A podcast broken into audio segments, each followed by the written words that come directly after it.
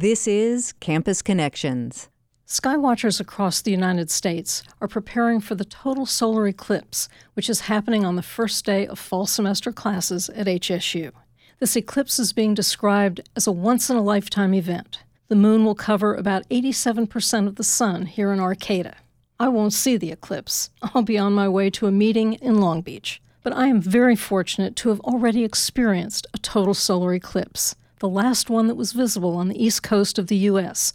on March 7, 1970. I was a junior in high school. This celestial event happened early on a Saturday afternoon.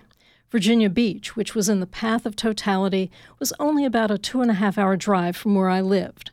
A group of us who had worked together at a summer camp converged on a parking lot near the Atlantic Ocean. Someone set up a telescope to project images onto a sheet of paper. One distinct memory was seeing shadow bands just before and after totality. These wavy light and dark bands are caused by the narrow sliver of sunlight passing through the Earth's atmospheric turbulence. Seeing these was spooky and exciting. And I remember that during this eclipse, we mostly stood in awed silence.